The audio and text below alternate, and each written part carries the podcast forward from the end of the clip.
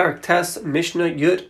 Ha'omer Libano, one who tells his son, Konam i'ata nene mishali. Behold, I'm making a neder that I'm going to forbid on you, I'm going to answer on you as a neder. So tene mishali, you cannot have any benefit from me. So now in May, so the father dies, Yirashenu, the son can inherit the father's estate. Shemutu lehanos aviv kishar yoshim, just like all the other yoshim, he could have benefit, he could inherit the estate as well. Why? Because shlo neser b'hanasim el if the neder was only in effect as long as the father was alive.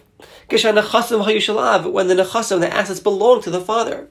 So after the father dies, so all the assets that he had is no longer his. So if it's no longer his, the son is not having any benefit from the father's assets because they're not his anymore.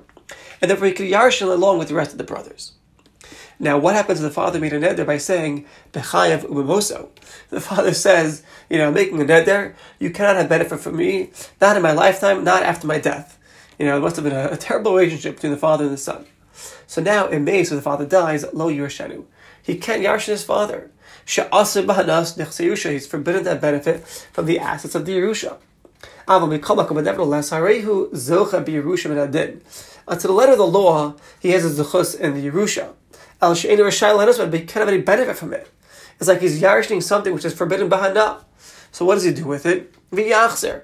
As chalko abiyusha, he returns his chelik of the Yerusha, lebanav, to the sons of the father, meaning his brothers, um, or to the father's brothers, to the uncles if he has no other siblings. Uh, that's, that's what he has to do. Now, but again, if he doesn't have what to eat, and he can't be mevater on his, his chelik in the Yerusha. So again, we have a loophole. Love he can borrow from somebody else, from a third party, and use that money for whatever he needs. And then the, that debt now that he has to pay up, they could come and collect their their chov from from this guy's chilek, the son's chilek, in the nichsi of the Yerusha that he would have gotten had these neders not been in place. If the over he's not transgressing the neder.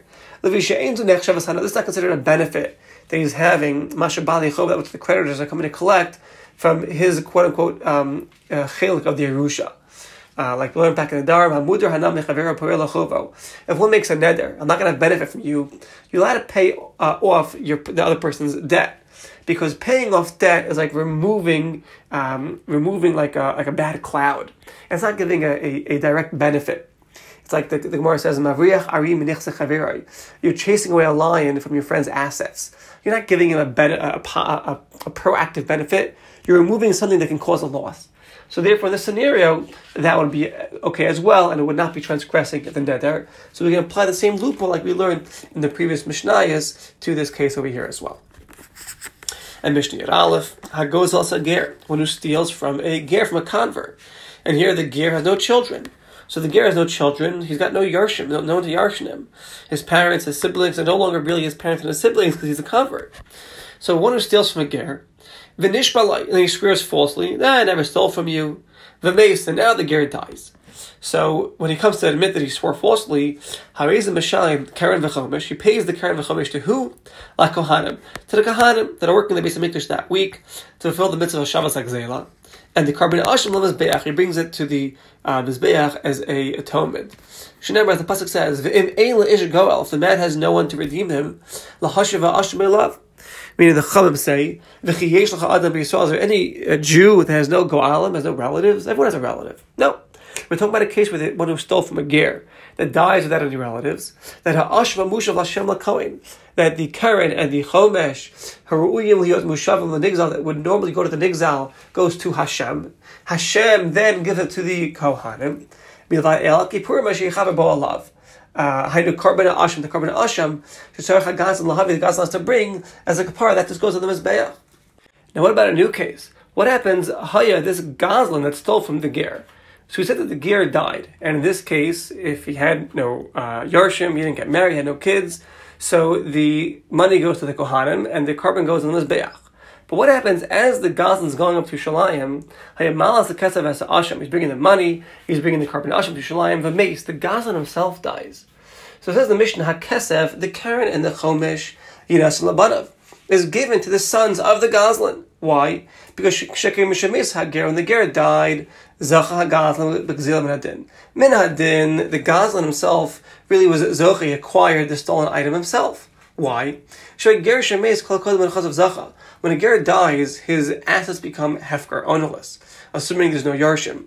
So anyone that comes and grabs this stuff, he can keep it.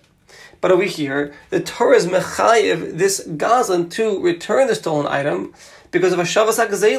He has to give the money to the kohanim. He has to bring his his, his korbans to the yeshiva kapara and atone for his sin. After the Gazlan himself died, he doesn't need a kapara anymore. He's dead. His death was the kapara. So where does the money go? The money goes to the Yerusha his own kids. Via Asham, and the ayah that he was going to bring, Shehikdash, he's sanctified as a korban Asham, doesn't have to be brought anymore. It was brought. It was it was going to be brought as a korban to atone for his sin. He's dead now. So what you do is is Yira Achi If You let this ayah, this ram, graze Achi until it gets a blemish. Because an Asham Shemisu Baal. It's like you korban Asham that the owners died, so you can't bring it anymore in this Be'ach. What you do is you let it graze until it gets a blemish. Once it gets a blemish, you can't bring it as mizbeach. You can't bring it as a korban anymore. So by force, you're disqualifying it, but but not like purposely. You're letting it graze. It gets a mum. Oh, now I can't bring it on this beach. It's a great loophole. So once that happens, then you can sell it to you know Joe Blow and take the money and give it to the to the kupa to the box in the, in the base of mikdash that they would use that money to buy with it um, karbanos to be brought as a korban ola and a dava at the time that the mizbeach would be omid batal. Sometimes the mizbeach had no karbanos. So they had a kupa there, a box where they had money, and they would use it to buy korbanos, so that you could always have um, karbanos burning on the mizbeach. So you take the money from this sale of this korban that you had let graze and got a blemish, so you can sell it out to anybody. They can do it to whatever they want, and the money that you receive, you put into the kupa, the mizbeach, uh, in the base of mikdash to be used to buy karbanos for the mizbeach when the mizbeach is omid batal.